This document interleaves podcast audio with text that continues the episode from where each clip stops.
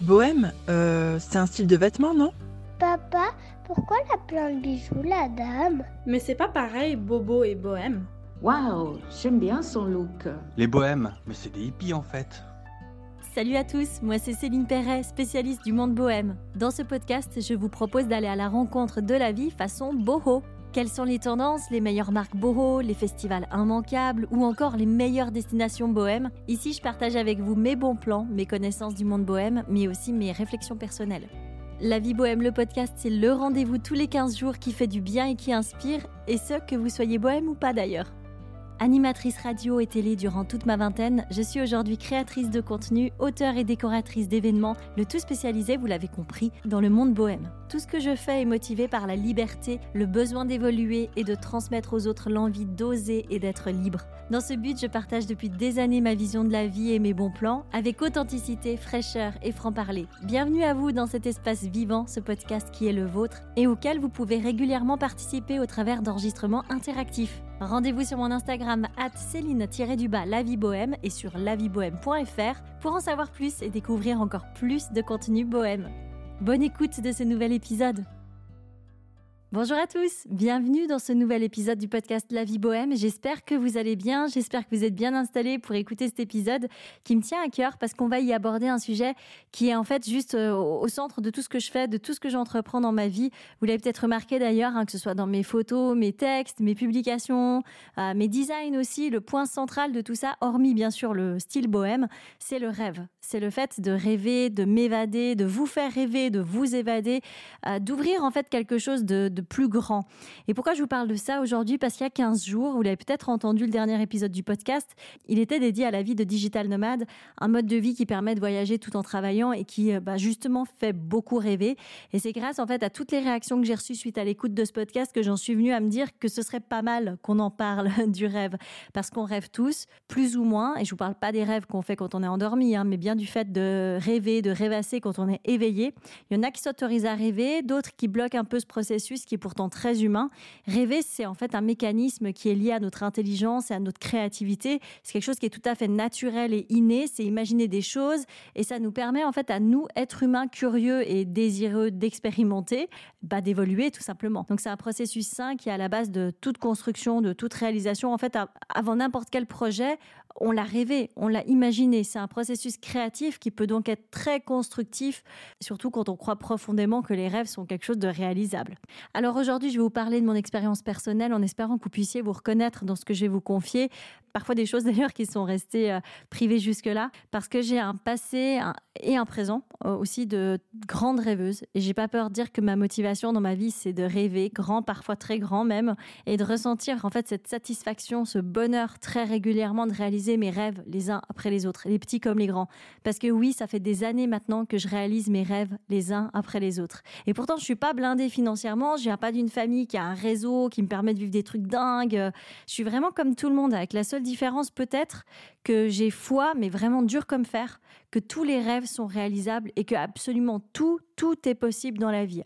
Après, on s'entend. Hein. Il y a évidemment des trucs qui sont pas possibles physiquement, mais je préfère dire que tout est possible. Je veux pas me commencer à me mettre des barrières et à énumérer euh, les quelques trucs qui sont pas possibles concrètement, quoi. Mais non, pour moi, tout est possible. Et je vais vous expliquer avec beaucoup de transparence et, euh, avec des exemples aussi concrets, vraiment mes expériences, bah, qu'est-ce qui, dans mon parcours de vie, finalement, m'a donné cette foi absolument inébranlable en mes rêves.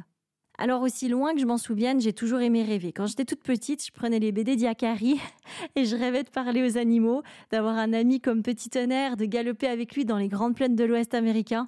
Ah, ça c'est vraiment un truc qui me faisait rêver des heures et des heures. Et puis après ça, j'ai rêvé de mes idoles qui sont passées euh, du dessin aux photos. Hélène, je rêvais qu'elle soit ma grande sœur et qu'elle me donne des conseils. Et euh, je vous dis pas l'émotion d'ailleurs quand euh, mon père euh, m'a fait une surprise complètement inattendue. C'était pas son genre à mon papa de nous faire des cadeaux et des surprises à mes frères et moi. Il était tout le temps au travail, il était patron de son entreprise de graphisme et de publicité et c'était vraiment pas un papa gâteau quoi, vraiment pas. Alors euh, un jour, bah, un mercredi après-midi quand il a débarqué avec trois places dans la main en me disant qu'on partait voir Hélène à la partie noire du littoral de Neuchâtel en Suisse, bah ça c'est un truc je m'en rappellerai toujours et je vous raconte ça parce que ça a ouvert une porte en fait L'ambiance, les fans, les cris de joie, la musique live. Après ça, j'ai rêvé des concerts, de ressentir à nouveau l'émotion gigantesque de la foule quand on voit en vrai un de ses humains préférés, quelqu'un qui nous inspire, quelqu'un qu'on admire. J'en ai vraiment rêvé tellement de cette ambiance que j'attendais avec euh, impatience les grands concerts du Dance Machine à la télé, la foule, les gens rassemblés qui chantent ensemble, les fans hystériques. Je prenais toujours le soin d'enregistrer sur mes cassettes vidéo les Dance Machine que j'ai toujours gardées d'ailleurs et je découpais même les images de concerts et des fans dans les magazines que je collais ensuite dans un vieux cahier d'école dont il restait quelques pages vierges. Aujourd'hui encore, hein, mes cassettes vidéo et ce cahier, ils sont dans une caisse et euh, je suis pas sûre de m'en séparer un jour. J'ai tellement rêvé à ça. La préadolescence et l'adolescence m'ont ensuite amené à être fan, très fan, des To Be Free et des Spice Girls. Les posters de ces deux groupes tapissaient ma chambre en entier. J'étais tellement inspirée par les Spice, leur audace, leur courage, leur détermination, leur naturel, tout ça, ça m'inspirait à fond. Et puis les To Be Free, leur loyauté, leur amitié, leur authenticité, ouais, ça aussi, ça me parlait. À 14 ans, je suis allée à un concert, à, je sais plus lequel, je sais pas si c'était la Starac ou un truc comme ça, auquel ma mère m'avait accompagnée. Et je me souviens avoir croisé Michael Driberg, qui est le créateur et directeur toujours actuel d'ailleurs de l'une des boîtes de production de concerts euh, et spectacles les plus importantes de Suisse, qui s'appelle Live Music Production. Je l'avais reconnu parce que j'avais collé sa photo dans ma chambre. Euh, lui aussi, je l'admirais. Je l'admirais. Je savais tout presque sur Live Music, le nom de chaque personne qui travaillait, leur fonction, l'adresse de la société, etc., etc. Donc j'ai croisé Michael qui faisait juste le métier de mes rêves. Et du haut de mes 14 ans, je suis allée lui parler. Je lui ai dit qu'un jour je travaillerais pour lui, mais j'étais déterminée. Hein. Il a été étonné de mon bagou, je crois, il a rigolé et euh, il m'a encouragé gentiment. Il a été chic. Mais figurez-vous que quelques années plus tard, alors que je co-animais le 16-20 tous les jours sur Rouge FM, un autre truc dont j'avais rêvé d'ailleurs, cette radio numéro 1 à l'époque de, de Suisse romande, Michael m'a appelé un dimanche soir pour me proposer un poste de responsable marketing chez Live Music.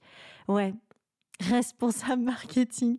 J'ai réfléchi une nuit et j'ai refusé. J'ai refusé parce que j'étais trop heureuse à la radio. C'était impossible de partir à ce moment-là pour moi. Je réalisais un rêve déjà. Donc, euh, comme quoi tout arrive quand on y croit et qu'on a un petit peu de culot. C'est la force de persuasion. On y croit tellement fort que les autres se mettent à y croire aussi et les opportunités se créent. C'est une sorte de loi de l'attraction. À 15 ans, j'étais fan d'un chanteur, musicien français, un incontournable, un artiste mythique. Je rêvais juste de le rencontrer, de le toucher, de faire une photo avec lui. Bah, quelques années plus tard, je rentrais carrément dans son cercle intime et j'y suis encore. Encore une fois, tout peut arriver. Et puis à 16 ans, toujours dans ma période fan, une autre grande passion, je deviens accro à la comédie musicale Les Dix Commandements.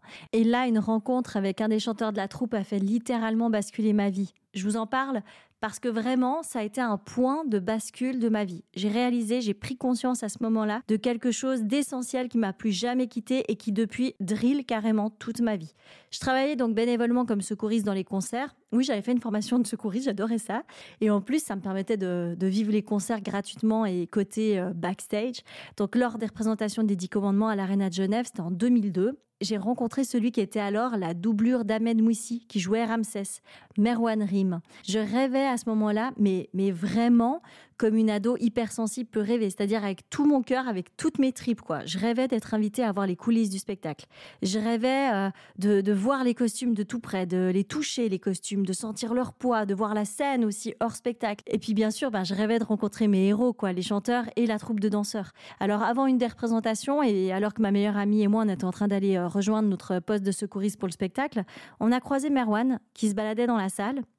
J'ai pris mon courage à deux mains et je suis allée lui parler. Je lui ai dit que j'étais fan et que je rêvais de voir les coulisses du show. Et là, en moins de deux, j'avais le cœur qui battait. Hein. Il m'a dit Ouais, bah, je te mets des passes backstage pour le show de demain. T'en veux combien? Deux, trois? Et voilà. Moi qui croyais à ce moment-là que ça, dans ma réalité à ce moment-là, hein, c'était le rêve le plus inaccessible qui soit, mais vraiment. Donc je vous parle vraiment, il faut imaginer ma vision des choses à 17 ans, 16-17 ans, ma réalité à cet âge-là. En quelques secondes, la porte, elle s'était ouverte. Avec une facilité folle, j'ai eu qu'à demander. Et je me suis retrouvée le lendemain avec ma meilleure amie dans les coulisses, avoir tous les costumes, parler, faire des photos avec tous les artistes, cerise sur le gâteau. Merwan, qui a été tellement adorable, il nous a même emmenés sur scène pour voir ce que eux voyaient, toucher le décor, marcher où eux marchaient.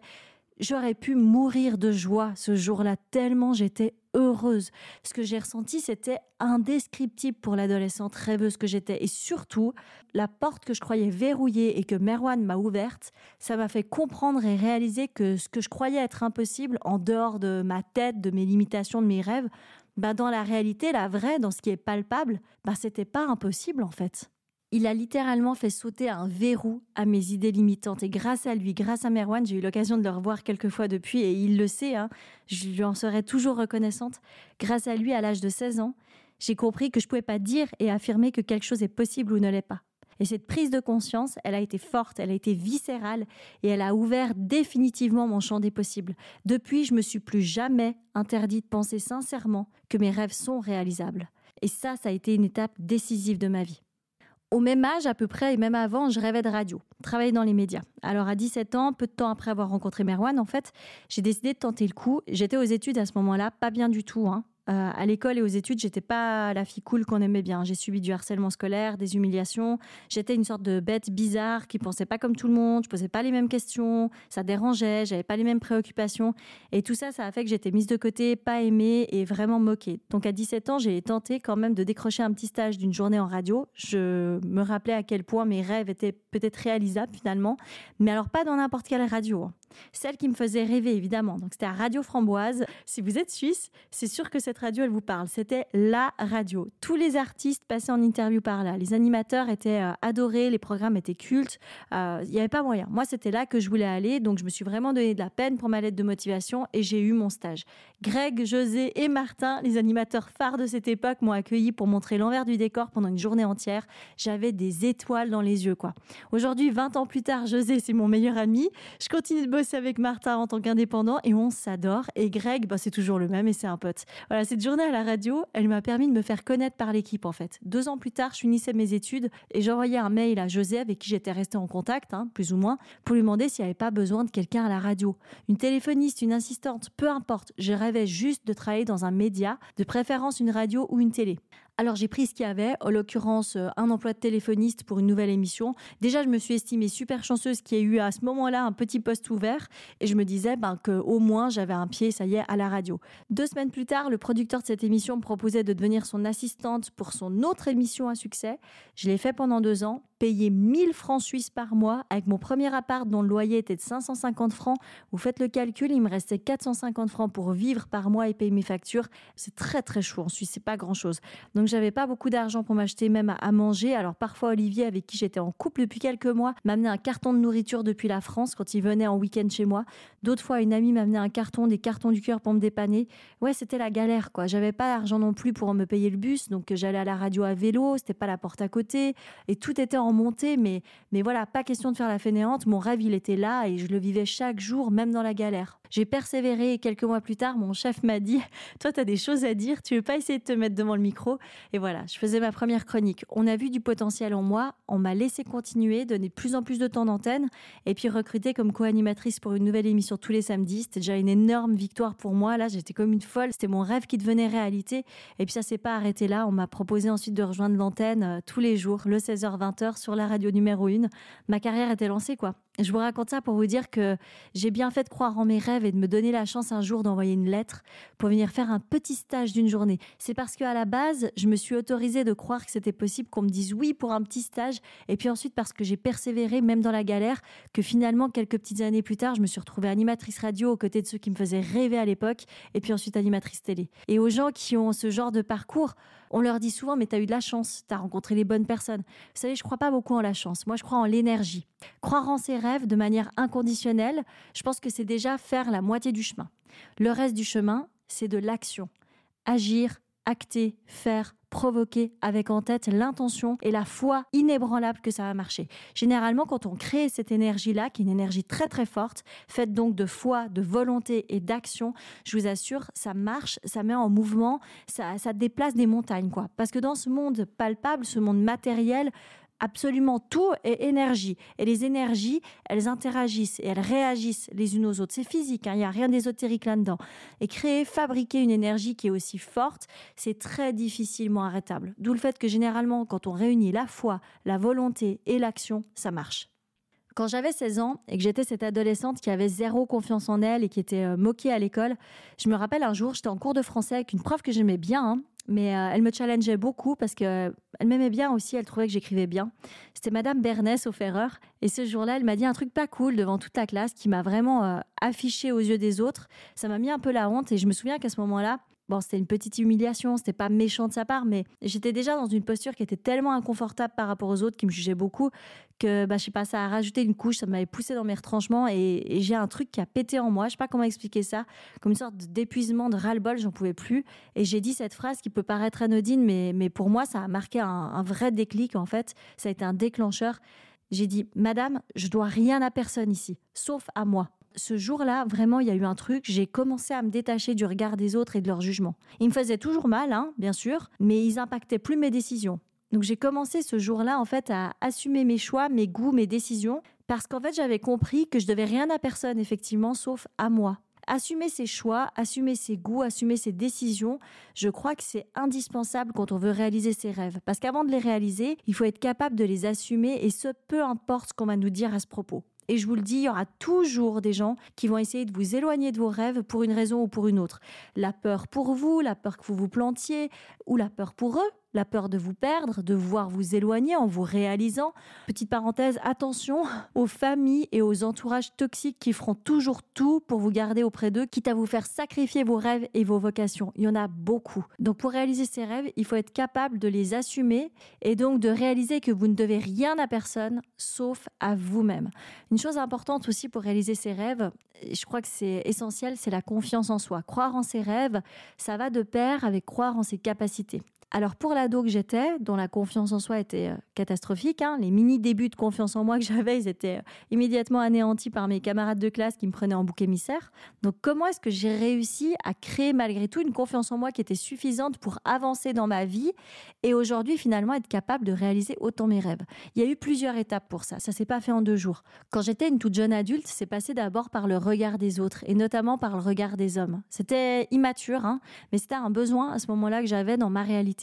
Plus tard, j'ai compris que la confiance en soi, on la construit à travers soi-même et ses expériences et surtout pas à travers les autres. Parce que les autres, leur regard bienveillant ou flatteur, c'est juste un sparadrap qu'on met sur ses blessures d'ego. La pommade, en fait, le cicatrisant, ce qui va guérir, construire et reconstruire aussi, c'est soi-même, uniquement soi-même qui se la porte. Alors, puisque de toute façon, vous le savez, je suis transparente, ce podcast, de toute façon, c'est une sorte de confidence géante, hein, sans tabou, je vais vous raconter ce qui a commencé euh, en toute transparence, voilà, à, mettre des pansements sur mon ego et à me donner un début de semblant de confiance en moi. À 18 ans, mon premier grand amour, ça a été un de mes musiciens préférés qui était en tournée partout avec mon chanteur préféré. Donc on revient dans ma réalité à cet âge-là pas aimé en cours, moqué, confiance à zéro, j'ai tout juste 18 ans. Je décide de suivre mon chanteur préféré sur sa tournée partout en France et en Suisse. Je séchais les cours, j'ai bossé dans une usine tout l'été, je me suis payé 12 dates de ce chanteur. J'avais donc 18 ans, je me trouvais inintéressante en plus d'être moche, quoi, et j'étais folle amoureuse d'un des musiciens de ce chanteur qui était beaucoup plus âgé que moi, qui lui, il avait une cote, mais alors d'enfer auprès des fans et puis des femmes euh, de manière générale. Et moi, je, rêvais de lui, quoi. Et eh ben, ça a été mon premier grand amour, celui qui marque. J'ai vécu une jolie histoire avec lui, ça m'a donné des ailes. Je me suis sentie valable, validée pour la première fois de ma vie par un homme adulte et adulé. Et ça, ça m'a apporté un vrai boost à l'ego qui était nécessaire parce que vraiment, je revenais de loin, j'avais besoin de cet ego boost comme ça. Et aujourd'hui, c'est, ben voilà, c'est toujours un de mes plus proches amis, je regrette rien, même si j'ai compris ce qui m'a attiré à cette époque et ce qui m'a poussé dans ses bras. Durant toute ma vingtaine ensuite, j'ai construit ma confiance en moi à travers mon travail. J'étais écoutée par plus de 100 000 personnes tous les jours. Je vivais des trucs euh, incroyables. Je rencontrais des artistes, des gens importants, entre guillemets. J'avais des privilèges, euh, des accès backstage. J'étais invitée partout. Et durant cette décennie, j'ai construit une confiance en moi à travers l'ego. C'était pas mal, c'était vivable, on va dire, mais c'était des chimères parce que la confiance en soi à travers l'ego, c'est pas très solide. Ça repose sur des éléments extérieurs à soi et encore une fois sur le regard des autres. Et à 32 ans, sans le savoir, euh, c'est finalement la réalisation d'un rêve qui a été le début de la construction de ma confiance en moi, la vraie, la confiance en moi que j'ai aujourd'hui, qui est solide, qui est celle que je me suis accordée seule à travers mon regard, mon amour propre, mes victoires.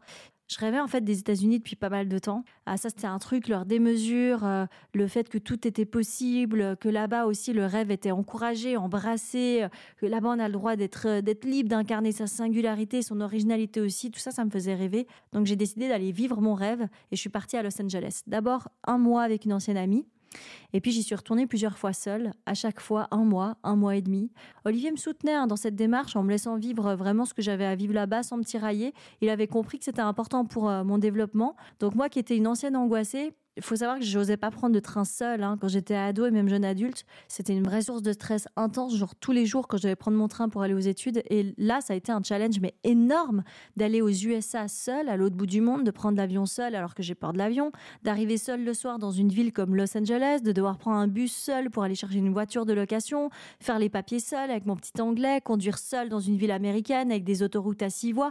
Enfin, tout ça, ça m'a fait grandir, mais vraiment d'un coup. J'ai appris à être seule, j'ai appris à me connaître. Moi qui ai vécu en couple avec Olivier depuis mes 20 ans, j'ai pu voir, en fait, seule face à moi-même, que je suis une fille qui est démerde et que j'arrive à faire mes trucs seule avec de moins en moins de peur.